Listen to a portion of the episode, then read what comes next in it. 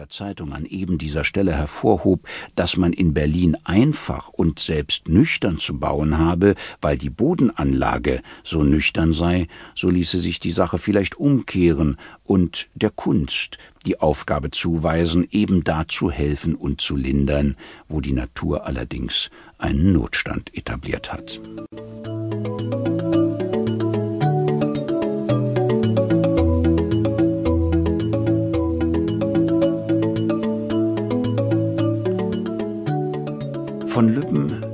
Lübbenau ist noch eine gute Meile. Der Weg führt am Rande des Spreewalds hin, der zur Linken wie eine weite, üppige Wiese sich dehnt, dicht mit Heuschobern und hier und da mit Erlengebüsch bestanden. Den Lübbenauer Kirchturm glauben wir dicht vor uns zu haben, aber er spielt Verstecken mit uns. Und immer, wenn wir ihm am nächsten sind, verbirgt er sich wieder, um scheinbar eine halbe Meile seitwärts wieder zum Vorschein zu kommen. Aber nun haben wir ihn wirklich und fahren durch den hochgewölbten Torweg eines Hauses, das nebenbei die Dienste eines Stadttors verrichtet, in Lübbenau hinein. Es ist Sonntag und die Stadt noch stiller als gewöhnlich. Trotzdem ist sie eine Hauptstadt, die unbestrittene Spreewaldresidenz am Südrande desselben gelegen.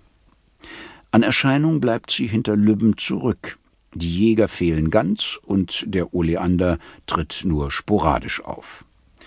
Es ist eine Garten- und Gärtnerstadt, ähnlich wie Erfurt oder Bamberg, bei deren Nennung nur dem Politiker sich Kongresse und Konferenzen aufdrängen, während das stille Bild der Backpflaume vor die Fantasie des gewöhnlichen Sterblichen tritt.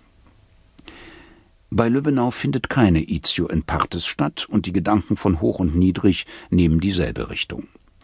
Die Produkte des Spreewaldes haben hier ihren ersten Markt und Stapelplatz und gehen von hier aus in die Welt. In einer Zeit, die diesem dankenswerten Produkt ihren Namen verdankt, ist es vielleicht angebracht daran zu erinnern, dass Lübbenau das Vaterland der sauren Gurken ist. Die Gurkenzucht blüht im Spreewald und mehrere Händler und Kaufleute leben von dem An- und Verkauf eines Artikels, den man ohne Frage mit zu den Attributen Berlins oder der Spreegöttin zählen kann.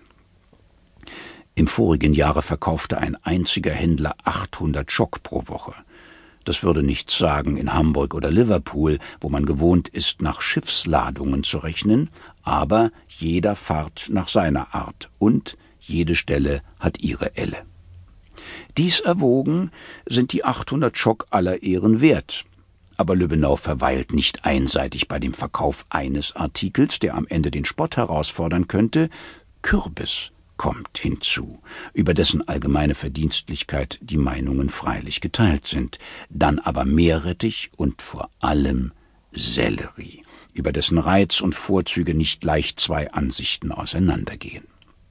Die Gelegenheit erscheint mir günstig, überhaupt die Bemerkung zu machen, dass unsere verschriene Mark ein wahres Eldorado für Feinschmecker ist. Ich verweile nicht bei der mehligen, geplatzten Kartoffel, die in der ganzen Welt nur einmal in ihrer Vollendung vorkommt, das ist auf den Sandbergen der Mark.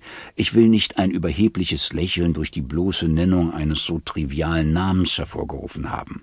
Aber da gibt es viel andere Dinge noch die Morchel, die Teltower Rübe, die Sellerie.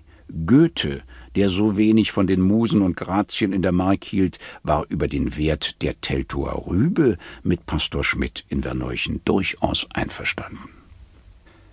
Wir halten nun vor dem Gasthof zum Braunen Hirsch und erhalten unsere Zimmer angewiesen. Das Amt eines großstädtischen Kellners mit kurzer Jacke und langer Serviette war durch eine Spreewaldschönheit vertreten. Nachdem wir Toilette gemacht, wie sie den Anforderungen Lübbenaus entspricht, und einen Imbiss genommen haben, brechen wir auf, um keine der spärlich zugemessenen Stunden zu verlieren. Ein Leichenzug kommt über den Platz, Acht Träger tragen den Sarg, die schwarze Sammetdecke mit dem Kreuz darauf hängt zu beiden Seiten tief herunter, und dem stillen, schwarzen Zuge nachblickend sehen wir ihn durch den Rundbogen jenes Hauses, das halb Haus, halb Tor ist, verschwinden. Solch Anblick ist gerade Dämpfer genug, um den Reiseübermut zu einer Kirchgang